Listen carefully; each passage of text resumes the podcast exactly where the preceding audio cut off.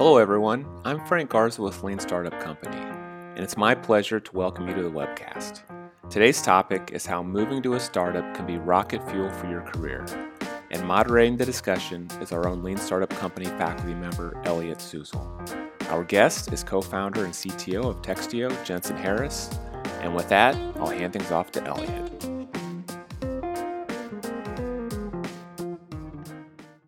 Hello and welcome to this week's webcast. Today we're going to be discussing startup transitions. How, when, and why you might decide to transition to working at a startup.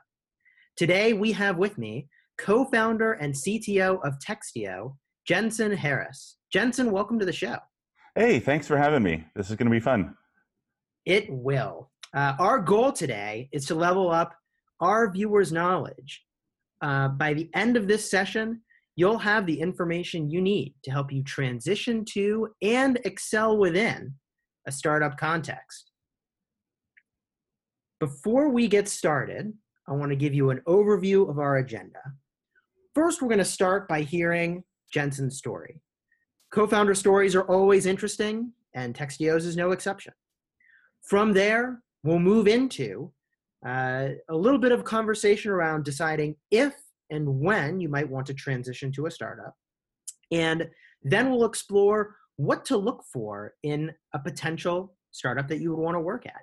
Interview tips, warning signs, and the works. Sound good? That sounds great. Let's do it. Awesome. So let's start with your background uh, and how you decided to uh, found Textio. Yeah, that sounds great. So um, I have sort of, I guess you would say, the ideal background for uh, a tech startup CTO job, which is, of course, a music degree. Um, I was a naturally uh, a music degree, a, a, near high school dropout that left high school to go to uh, music school um, and studied music as well. Uh, got a degree in music composition uh, in college. Uh, and so, of course, you know, that's, you know, maybe help or uh, hope for everyone who ended up uh, studying something that is as uh, commercially useless as music composition. Um, but um, I've always been programming computers my whole life. And um, I actually had an opportunity to uh, intern at Microsoft in Seattle uh, when I was still, you know, pursuing music composition and uh, found that I really loved uh, actually building software.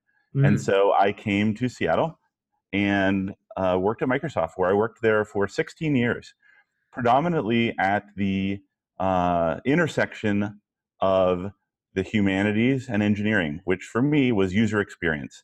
The idea of building something beautiful, uh, inspiring, that communicated in a uh, in an amazing way what it was capable of, but then the engineering reality of actually making that happen. I found that I really loved that.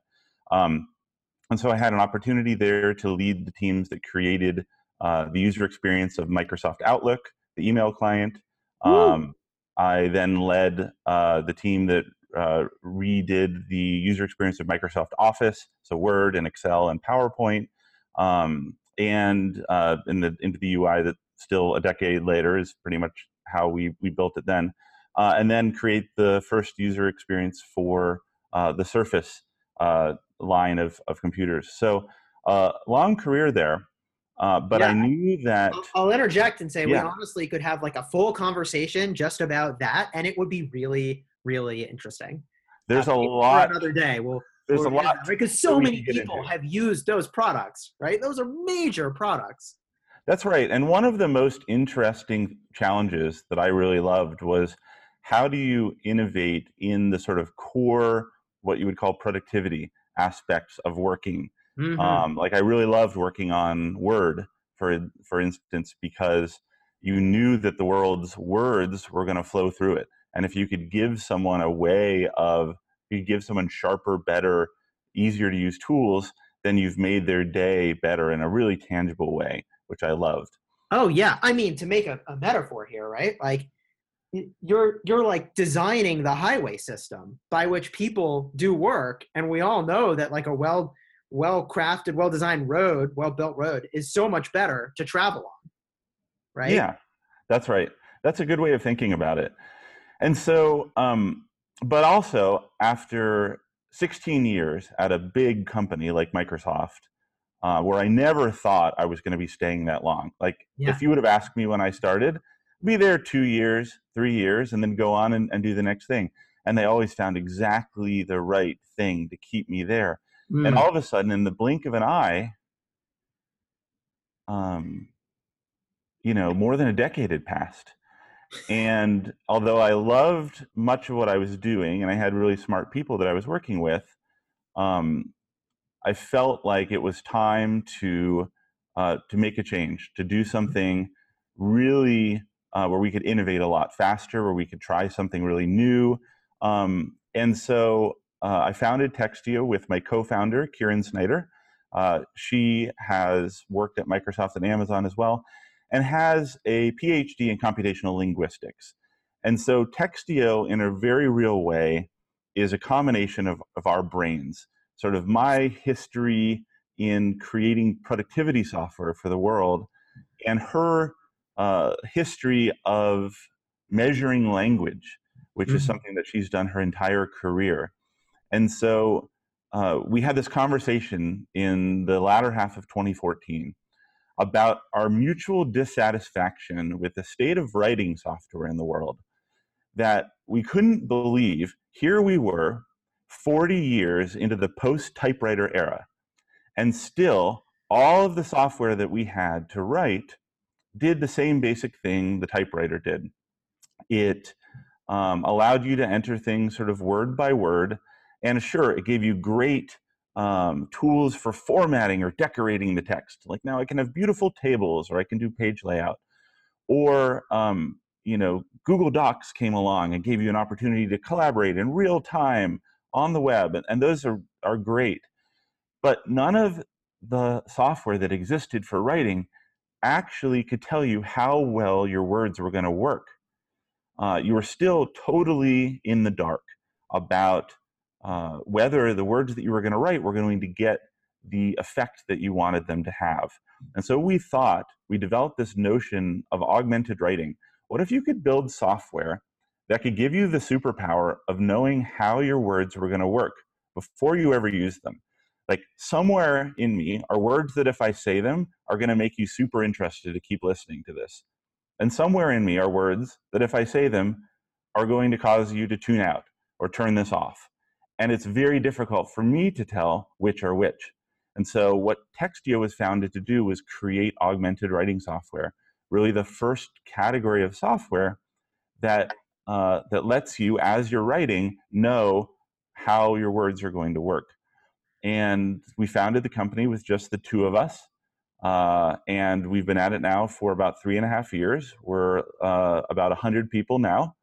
And, uh, and we've really you know built this augmented writing software what we what we view as what's going to shine the way for the next decade of what it means to write on a computer in a fundamentally different way it feels different it looks different um, and it is the biggest advance in writing uh, since the computer Ha. Well, so this is so interesting um, because it it makes sense that like yes, our words have an impact, and what if you could know what what that impact might be ahead of our saying those words? And um, you know, it's it's one thing to over time pick up on some of these patterns yourself, but having something else that could say to you like, "Hey, this may or may not work as well as something else," sounds really interesting. Now, obviously, you don't sort of snap your fingers and this this magical product is built. Talk to me a little bit about what happened between that idea, that spark, and getting to the product you have today. Um, something that's often talked about, and this is almost a, a dirty word, it's so misused, is the minimum viable product. And I say this word very cautiously because uh, what that might mean to me is probably something very different than to every viewer and to yourself. Um, so talk to us a little bit about what happened between like, hey, we have this idea, can it even be done, and, and where you are today? Yeah. So you're exactly right, which is that nothing like this is born from overnight success, right?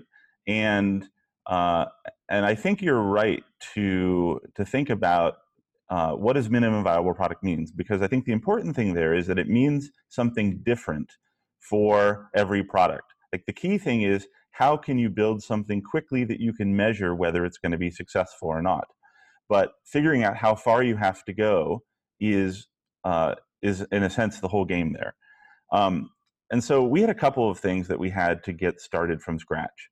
So the first thing is that Textio is built from data because it's a machine intelligence product at its, its heart. And so you start with zero data. Well, that's kind of lonely when you're sitting in a two person cubicle in WeWork trying to create the future of writing. You need it to be based on data, and you don't have any. Yes, that. So, so where do you data? Yeah, interesting. So, um, yeah, so for us, uh, that first step was uh, not just finding data, because lots of people start that that with like this idea that they're going to get publicly available data, like they're going to scrape data or they're going to, you know, get it from MTurkers or something like that. The problem there is you don't end up with a moat. You don't end up with proprietary data that can differentiate your product. You end up with the same data anyone else in a cubicle and WeWork can scrape. And so what we did was um, we found a few potential customers and we said to them, we don't have a product yet, but in exchange for us uh, building the product with you and giving you an opportunity to, in, in a sense, get some early consulting work for us, where we were doing manually the work that eventually the engine would do, could we get your proprietary data and the rights to uh, build the product about that? And we found at first one, and then two, and then three customers that were willing to give us that data. And then we were bootstrapped. And that was enough that we could use to sell to our next customer.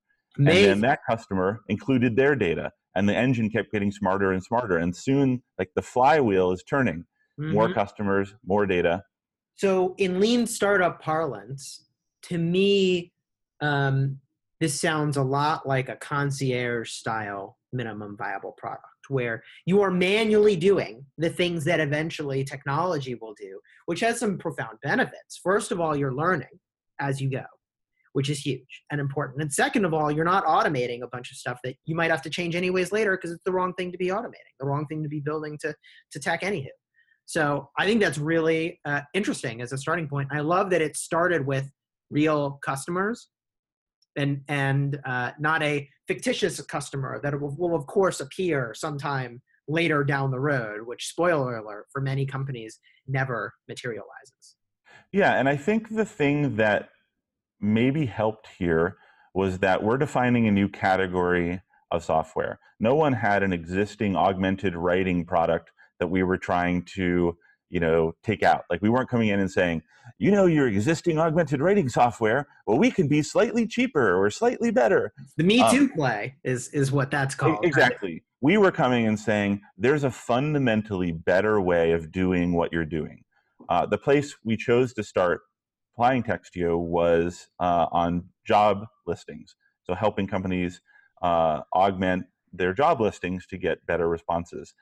And, um, and so we had a very tangible uh, uh, sort of value proposition for them. Like every company is trying to hire better people, every company is trying to hire faster and, and more diverse uh, uh, base of people to form the sort of their company. And so for us, it was um, we were willing to offer some basic analysis in return for the data. And the important thing about then when we got the data was we used it to actually build a product. What we didn't go was for years and years of just using that data to do the concierge thing. Um, we didn't prove that out for a year. We took the data and we immediately started building the engine because we knew that was going to be the thing that was going to power the business. Um, the other thing that was really important for us is we built the user experience uh, very early. We knew that our product was not just going to be the engine, but in fact, we were building and creating and inventing a new way of writing that was going to feel different. And so for us, minimum viable product didn't mean that it had all the features that we have now at all, but it meant that there was some core piece of the user experience that we had to perfect and shine up even early in order to tell whether it was going to work or not. So we didn't do the typical thing, which is you wait until later and you only build the engine and you don't build the frame of the car. We sort of said we need to build a little bit of both of those deep enough to be able to measure whether the product is viable as a whole. Yes. Yes. I, and I want to key on to something you said there, which um, is around what the purpose of a, a minimum viable product is. What is the purpose of building anything at this stage? And I think it is to learn the next most important thing that you need to learn at that exact moment in time to determine whether or not the business is worth pursuing further. Does, does that resonate with, with kind of what you were Yeah, it, it totally does. And there were some places in which we were really right, and there were some places in which we weren't right. And where we built things out early on that, man, I wish we could have those weeks and months back. Uh-huh. Especially uh-huh. when you're small, um, you know, you take a bet and you build something, and um, if you overbuild, and this is a, a classic uh, mistake that people who come from a big company have when they move to a, a, startup is you overbuild. And then you realize only later gosh we didn't need to do all of this to figure out whether it was going to work or not. Um, yeah. you know we have features in the product that we built that we thought were important that i'm not sure anyone really uses. Um, and so that you know that is something you learn from and try to get better and better at the next time yeah. I think that is such an important topic around how do we figure out what the right things are to build anyways and what are the leading indicators that help us figure out that those are the right things? And as much as possible the game is to commit the least amount of resources to learn the most you possibly can about whether or not you're headed in the right direction. Sometimes that means you need to write code and it's going to be thrown away and in a more perfect world you can use perhaps some of the lean startup style techniques to figure out like aha here are some leading indicators that would give us a pretty strong signal that this will be well well received. But even then often it doesn't work the way we think it would. That's right. And i think there's there's another piece which is the reason that you do that is so that you give yourself the opportunity to really build in an awesome way the things that are important mm-hmm. like it's not just building the smallest possible version of everything. Like I think oftentimes uh, people choose to um, not build, for instance, a good user interface until later because they're just right. testing to see whether the idea works. And what they find out is, oh, people don't like using this product. I guess it was a bad idea. Whereas we can all think of so many products that were limited in their early version, but had like some perfect idea or some perfect little interaction in it that drew you in and made you start loving it. And you were you were willing to say it's okay this doesn't have as many features because i really love using this. And then they're able to bring you in and then you build more and more on top of that. And so understanding the kind of product you have and and realizing that the viability itself might rest on how people feel when they use it and actually building that um, holistic uh, an emotional experience into the product sometimes takes a little bit of extra polish on the front end and the place where you can you know wait a little bit is sometimes on the back end. So understanding that i think is the key. Yeah. Well you speak to an, an important point around the balance of not over optimizing an interface that turns out nobody wanted or needed and doesn't solve a real problem and solving a problem in an elegant way right and if your product exists to solve some specific problem, like, yeah, don't just put like some really lame piece of functionality out there that does not solve it in a satisfying way at all, but sort of solves it. I mean, you could, right? Um, but I think w- what you're getting at reminds me of a chart I've seen of, of, you know, how to build a minimum viable product. And there's a pyramid, and at the bottom of it, the bottom layer is functionality only and people think MVP means like a crappy version of a whole bunch of functionality. And then a better view is a slice across all the layers of the pyramid. And I forget what all of these layers were, but one of them was a nice user experience. Yeah, I think um, oftentimes people see that pyramid and then engineers uh, graft on top of it an idea of a tech stack where the front end is at the top and the you know the server is at the bottom and you've got the you know everything in between. So they imagine when you see the fundamental part at the bottom of the pyramid that that means you're building only the the back end you're building only the services. Uh, and in reality it's it's a little more uh, getting it right is a little more in depth than that. Yeah yeah. Okay so shifting gears a little bit um, i want to move into this topic of um, transitioning to a startup. Uh, because you made a transition yourself after having been a, sort of absorbed into the Borg. That, yeah. that it is big company life, right? Uh, and you went to a startup. Uh, at, at, what point did you decide, um, you know, like, hey, I, I think I kind of want to start my own thing? It sounds like that was around this conversation you had that, that, that there was something specific that you wanted to go do. Yeah, well, I think that was part of it, and and for us, really, there was this notion that we wanted to create a different kind of company.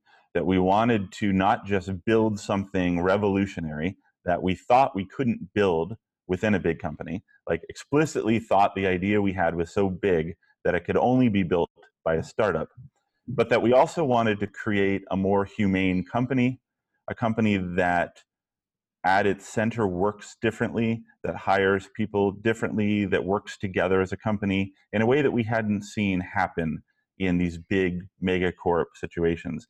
And so for us, it was really we can't build what we want at a big company, and we can't um, control the way a megacorp works in the way that, like, if we bring the right people together, we can all birth a company that has a different sort of moral and ethical compass uh, from the beginning. And so both of those things really appealed to us. Yeah, I think you hit on something really important for all of uh, the folks that are within large companies, and especially leaders within large companies that have influence over the culture and the, the inner workings of that organization, which is that um, here you have a, an idea that could have been born from within Microsoft, but it felt like the path was not right to do so in that environment. And so the question I'll pose to uh, folks that we, we won't answer here, uh, we'll move on to other topics, is how do you create an environment that keeps these ideas in rather than having, I mean, look, all the incentives were there for you to start your own company uh, for all the reasons that you described, and, and the really good reasons to go do that. Well, I think a big disadvantage that the large companies have is that they already have a user base of hundreds of millions, or in some cases, billions of users for some of these products. And so keeping those users happy is uh, very hard. You've got, you know, in the case of Microsoft Word, you have 30 years of legacy code, legacy documents, legacy expectations, features you can't ever get rid of, and people's expectations of what it's for. Um, you know, when we used to work on Office, we would talk about designing Microsoft Office was like ordering pizza for a billion people. Like everyone has some topping that they want on it. And so you end up with, you know, this sort of, you know, monolithic app that has to do everything.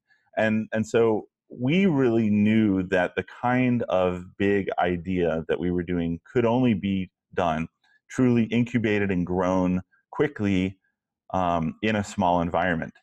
And I think sometimes one of the reasons people don't leave these big megacorps is they have this notion that the only way that you can get um, you know sort of the the users or you can get the the influence on the industry is by building within one of these big companies. And what you find uh, when you end up on the outside in the sort of the real world of of startups is that actually you can build so much faster and with so much more freedom that there's a reason that so much of the innovation that shows up in the software world comes from startups. It's because they're free to build without the crushing expectations of building a product with 3,000 people in a megacorp that's been building a certain way for decades and decades. Yeah. Uh, the pain is real. So um, I want to shift the question a little bit around kind of what are these main considerations when you're thinking about making a switch uh, to a startup world. What if you're not going to be the founder of a startup, but Yeah. thinking, you know what? Like I've been at the big company for a while. I want to try something different. I can speak to this a little bit personally, uh, which is that I was at a consulting firm, uh, and I went there expressly for the purpose of getting to try lots of different things. Fell in love with building software, um, and at some point sat down and said, "Is this one of the best places in the world to build software?"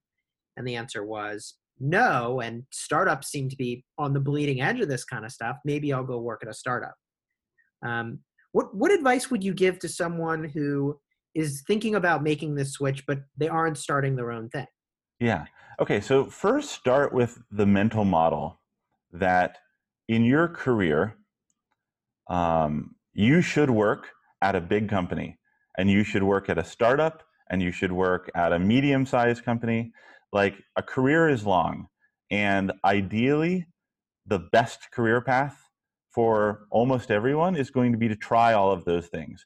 And so sometimes we create this big notion, especially with big company people who have been there for a long time, of like, what would it mean to sort of leave the the womb and like go out into the real world? And that's like this big shape shift.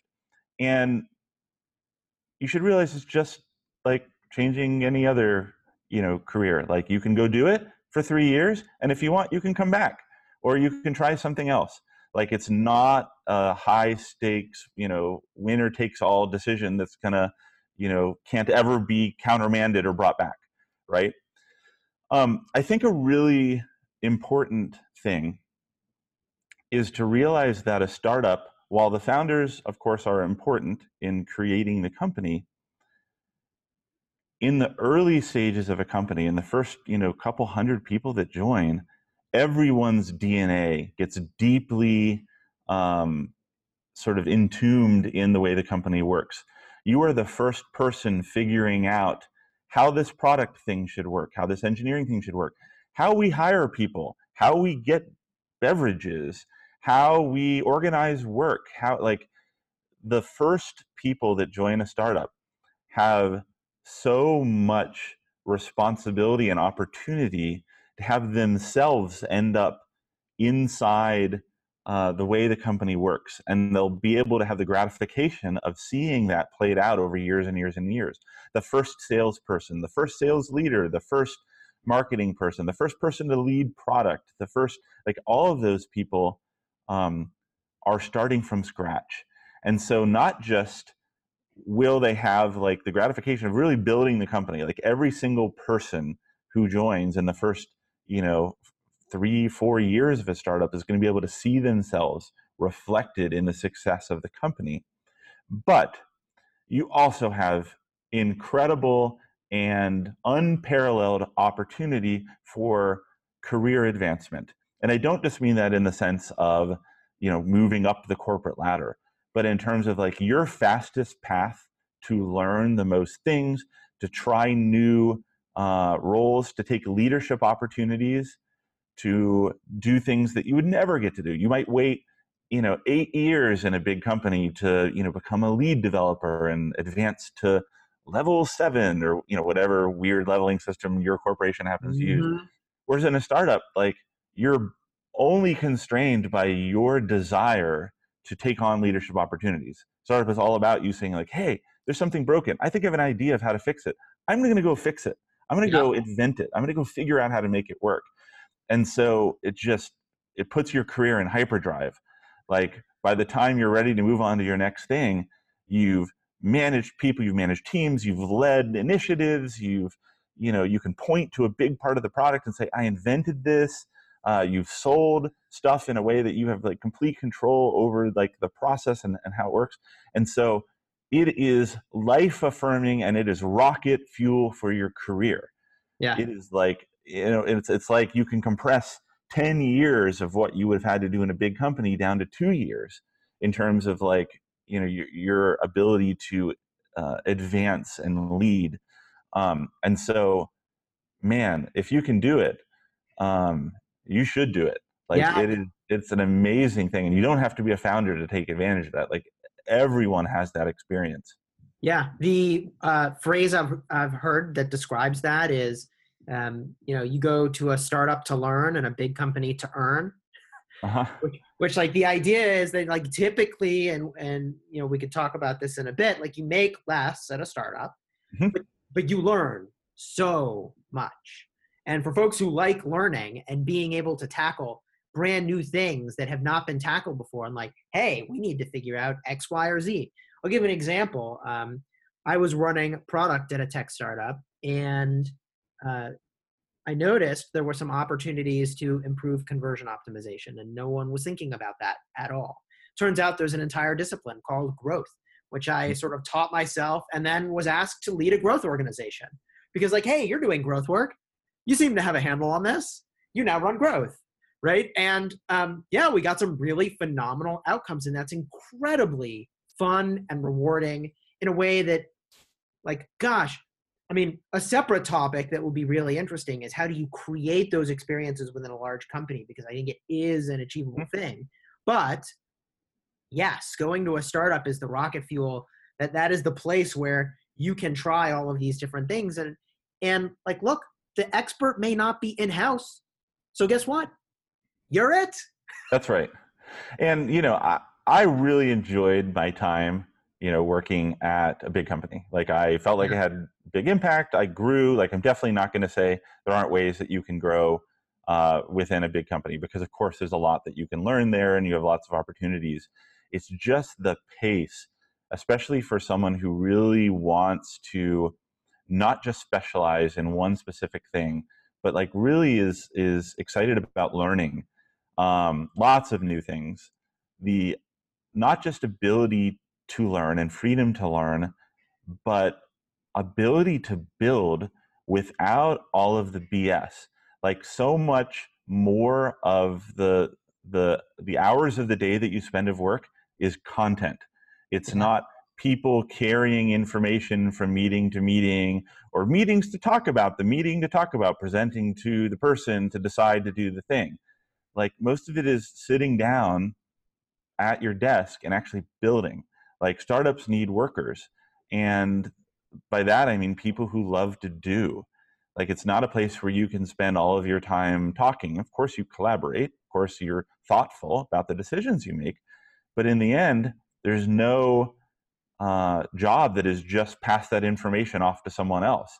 Like you're building, you're writing, you're selling, you're growing, you're um, coming up with ideas, and then you're doing them.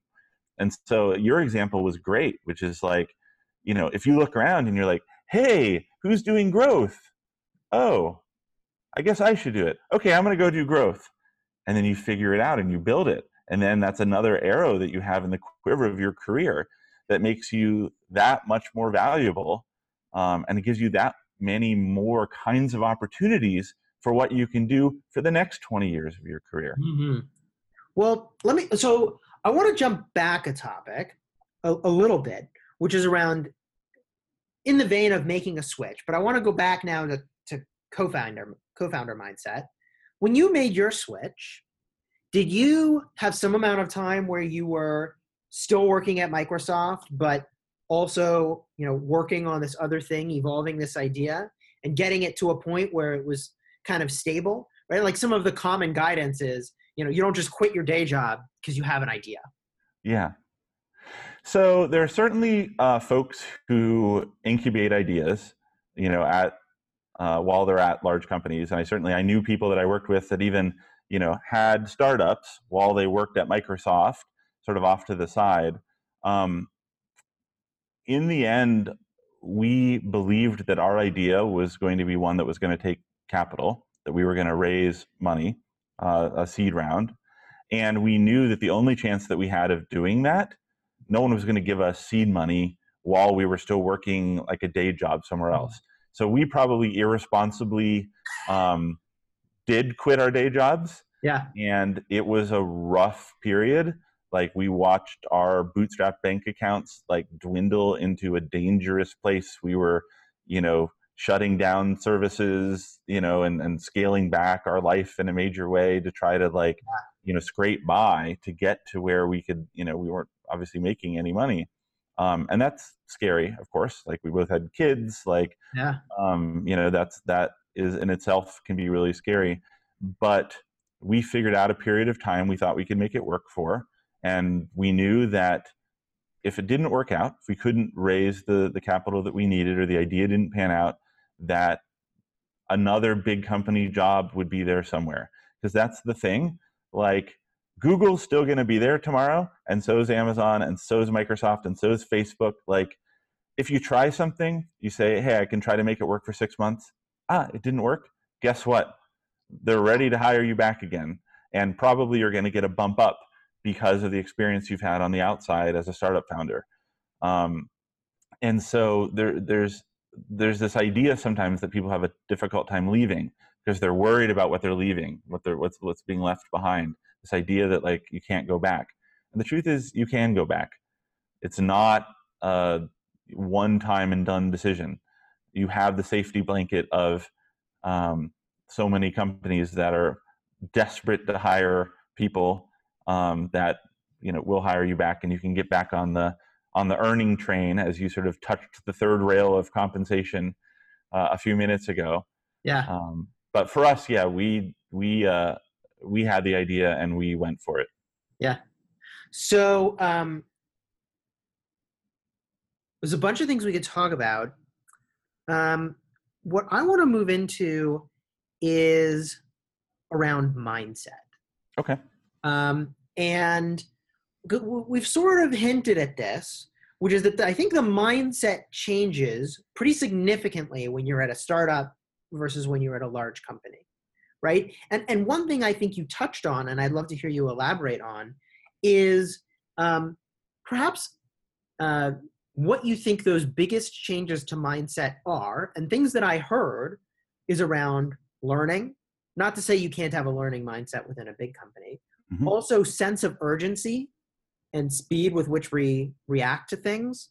Um, what what are some of the other things that you think are pretty significant mindset changes that will sort of help our viewers as they're making a potential transition? Yeah. So I will start by saying that I don't believe you can fully understand it until you're doing it. I, I will offer, of course, some things, but like I thought I had it in my mind from talking to people who had done it, like what it was going to be like. And it is so different and exhilarating, like Hmm. being out in the oxygen of the real world and out of the, you know, what is really a cocoon, like a, an insular environment in a big company where everything revolves around the big company. Um, that said, I think there are a couple of things. You touched on a few of them. Some others that come to mind uh, being willing to uh, and understanding that you're going to have failure is really important. In a big company, failure is often punished uh, by a bad performance review, not getting that promotion to the next corporate ladder level that you're heading towards. Whole teams try things that are innovative that don't work, and so they punish all the people associated with them um, because that's how you know big company cultures work. In a startup, you've quickly realized that you're going to fail a lot. You're trying things that have never been tried before, and every failure is an opportunity to learn something and then fix it and do it better. And having that mindset where you don't just like, you're not afraid of failure, but in fact, you embrace that it happens and that when it does happen, that it's an opportunity for you. Um, that is critical in a startup because if you let yourself be flattened every time something doesn't work, or you assume there's going to be retribution or you're going to get in trouble, um, that's not the case in a healthy startup. In a healthy startup, it's like, okay, what did we learn? What do we need to fix? Okay, let's go try the next thing. Like, and you and you go do that quickly. So I think that's one really important mindset change. Yeah. Well, you know, the, the Yeah. expression, uh, you know, fail fast is very popular, but I think, especially in a startup context, what we really mean is learn fast. Mhm. And along the way, you might fail, and it's not really a, air, I'm doing air quotes, a failure, right? If you've learned something, especially if directionally you can get closer to what might actually work based on what you've learned. Yeah, I mean, let me be really clear. Failing sucks. It's, it's not fun. It's not like, hey guys, we did it. We failed, and it was really fast. Like, yeah, we're doing it right, failing fast. succeeding is way better. It's way more fun. Yeah. It's awesome when you succeed. Like it's exciting, but sometimes it's not going to go the way that you want it to go. And so, how quickly can you learn from that and make people feel okay with that? I think you know what goes along with that is, you know, to build a great startup environment, there's going to be people joining all the time. And so, creating a, a situation in which it's okay for people to ask questions they don't know the answer to, and for people to realize that you know, like the the the trite statement, "There are no dumb questions," which you know we've all heard a million times. It really has to be true in a startup. You have to be willing to like even you know me as the CTO, I'm constantly asking like, how does this thing work in our code base? What does this file do? Does anyone know how this thing works? Like I'm not the the oracle of all information. Like yeah, I was here from the first line of code we wrote and you know wrote that first line of code in many cases but we're a you know we're a we're a, a big code base now and we have like so being able to be comfortable setting the, the, the standard of saying, if you don't know something, you're going to ask, and that you create a culture of saying you're not going to judge someone because they ask the question. You're going to help them. I think is really important. That that help mindset, the idea that you're not competing with your coworkers for a promotion, you're instead building something with them in a way that's deeply collaborative, um, is incredibly important if a startup is going to be successful if already at 100 people the startup's competing with itself man you're in bad you're in bad state. And so yep. getting that comp- competition gene from big company world out of your mindset uh, is really really important. So you're hitting on an interesting topic which is culture and this in and of itself could be the topic of many webcasts. Um, but i want to dig into something related to culture which is you know okay let's say you've never worked at a startup before or maybe you're working at a startup now what are some of the warning signs things that if you saw this if you're interviewing with a startup or you're working at a startup that would cause you to be really concerned? And you mentioned competition is one of these factors. Um, what are some others? Yeah so i think the first uh, really important warning sign would be if the answers that you're getting uh, seem incredibly vague about what people are working on about what their product does, about what their vision is, about what the culture is like. Great places to work are going to have clear answers that um, that you know they may not be able to tell you everything that they're working on. There may be some things that they can't tell you until you work there, but are going to have really, really, um, I think, clear answers about what they're working on. They're going to have um, a clear statement of uh, the role that the founders play in the company because that's really really important. Um, one of the questions I uh, counsel people to ask uh, in an interview at a startup is, "Tell me about a time the founders disagreed." Uh, and that's really important because there's always going to be times when there's disagreements. And so, getting at asking for an example of a time when the founders have disagreed can tell you a lot about well, how is disagreement held? How do people deal with when there are conflicts of ideas? How forthcoming is the person you're talking to? How willing are they to tell you how things actually work um, at the company?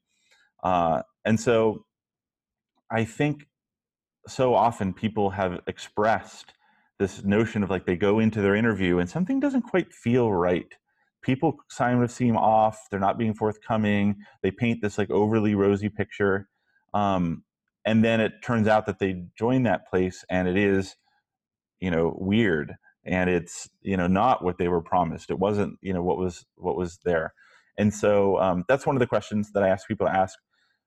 Another one that i think is really important is asking people um, how their work environment has changed in the last year because any startup that is being uh, that is on a successful path is going to have immense changes within a year's time. Mm-hmm. Everything's growing, things are changing, everyone's learning, you're figuring out new things. And so if the question you get is like, I don't know, it's, you know, the answer you get is, I don't know, it's pretty much been the same. Yeah, we just write some code and, you know, it, it's pretty cool. Um, that probably shows that you're not uh, joining a place that has that vibrant kind of fast moving growth mindset place that you're looking to work. Um, if you know, may worst case, it may mean that the startup is you know on its way out. Yeah. Um, but it, at the very least means that you know the the employees aren't as engaged as you might want.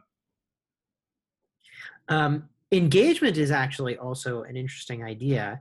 My experience, and and let me know if this resonates for you as well, was that when I shifted from a big company environment to a startup environment, I mean the engagement level was through the roof uh, at the startup. Is that is that something that, that you also have experienced? I think in the best startups it is, right? I mean, like okay. the first thing you have to realize is that all startups are not created equal, just like all big companies are not created equal.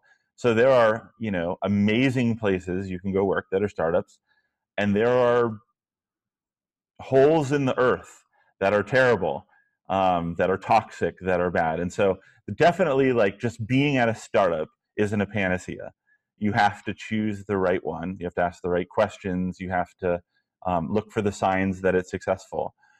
But if you find the right one, one of the signs is that you should see the engagement, even in the interview process, be really high.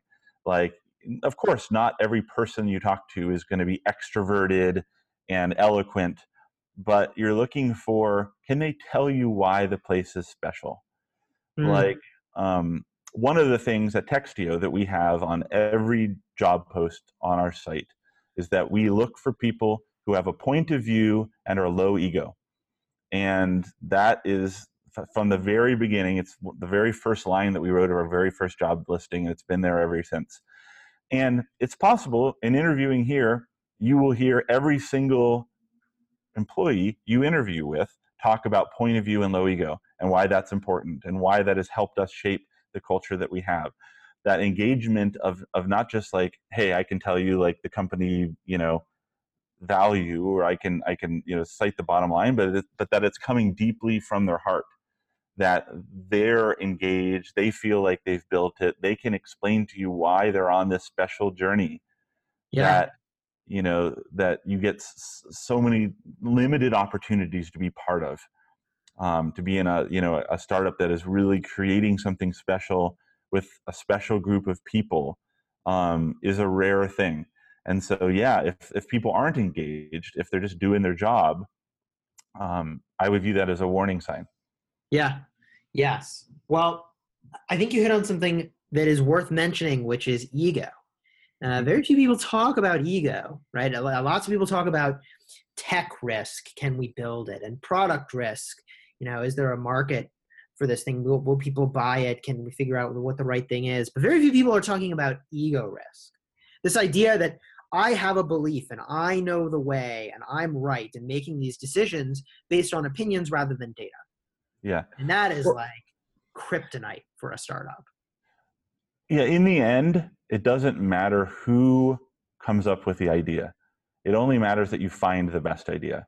Like one of the ways we talk about that here at Textio is I want you to be able to come into a discussion and say, hey, I have a really great idea, I think, for how we might do this. I think we could do A, B, C. That's the point of view part, which is really important because you don't want people who can't bring a point of view. But you also want people to be able to come to that discussion and say, Elliot, that thing that you said, that's really smart. I hadn't thought about that. I'm going to go build on top of that. Let me go build on your idea. Like I think you have you're onto something here. Let's build on top of your idea. And so the best people find um, the right idea and are willing to let go. Uh, I can think of an example that we had in about our second year of the company where we had been working on a new component, basically a new editing component for Textio, the thing that you type in, the most fundamental thing that we had. And we've been working on it for four months with a, with a few engineers, a, a new rewrite of this component. And we hired a developer who came in, and uh, on day one, he sat down and we were like telling him how it works and this cool new thing we had, you know, uh, in the works. And he was like, have you guys thought about doing it this way using this other component? And um, and we said no we haven't heard of that at all. Um, can you tell us more about it? And of course you know that's part of the like not having shame about saying like yeah i guess we should have heard about this thing but we haven't. Could you tell us more about it? In the end we said well why don't you go off and spend three days and just see what you can get built? And he came back in three days and said here's what i've learned about how well this would work for textio and the whole team of engineers despite having four months of sunk cost into this code that they had written said actually i think new guy's idea is right. Let's build on top of this thing. And we did it. No, no one looked back. Every engineer, product person in the company said yeah let's do it. The this is a better idea. Free environment. Woo! and so that that's what it's about Yeah. and no one was worried that there was going to be ramifications from above or a performance review feedback like the ego is not there. It's like from where we are now what's the best path to getting the best thing built um, as quickly as possible? And that was a route that we hadn't considered. And so that like to me like that that's that's the example of of how that works when you take ego out of the uh, out of the picture. Really Amen. powerful. Well, we have covered a ton of ground today, starting with big company life and what you might be thinking about if you're going to go start your own company or make your way to a startup. We've talked about MVPs, uh, and we've talked a lot about culture and mindset and health and warning signs for a startup environment. Is there anything else that you wanted to add before we wrap up today? Yeah, I think it's a great conversation. The last thing that I might mention, just because you mentioned it, um, and it is the third rail, The third uh, and the number one reason, danger.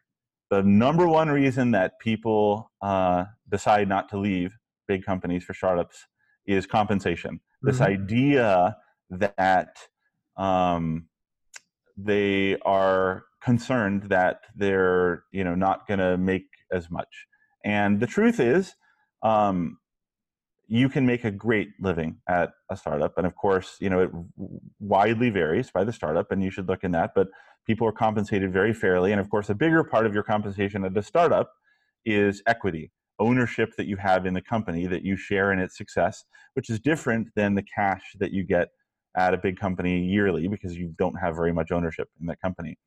I think the really important thing there is to think about why the big companies have to overpay you. Like, why is it that they have to pay more cash than a startup does? That doesn't make sense. Um, well, of course it does, because they have to overpay you to want to work there. That's what they have to do otherwise no one would choose to go there. Um, and there's this really insidious thing called golden handcuffs Hmm. which many people may have heard of before which is this idea that like they get you you know some money that vests over four years and like they, they constantly make it so anytime you leave you're going to be leaving cash on the table. And i think it's really important to think about why they do that like you don't need to be handcuffed to something that you love. So why are they handcuffing you? Like think about this the metaphor. It's so gross. Like they're golden handcuffs. They're they're they're shackling your career to something that you don't that isn't best for you uh, with money. And of course money is important and you know people have different uh, things that they need in their life.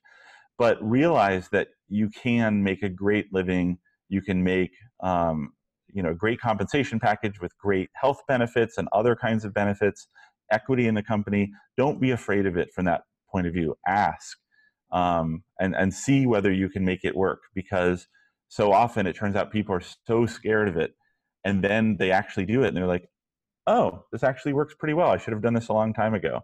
Um, and so i would really encourage people to be open-minded look into it see if you can make it work um, it's not as big a difference as you think, and it could be actually financially the best decision that uh, you ever made. Um, so There you have it. last thing worth talking about. Yeah. Phenomenal conversation and advice with Jensen Harris from Textio. If people want to learn more about you and your company, uh, where can they find you and where can they find more about your company?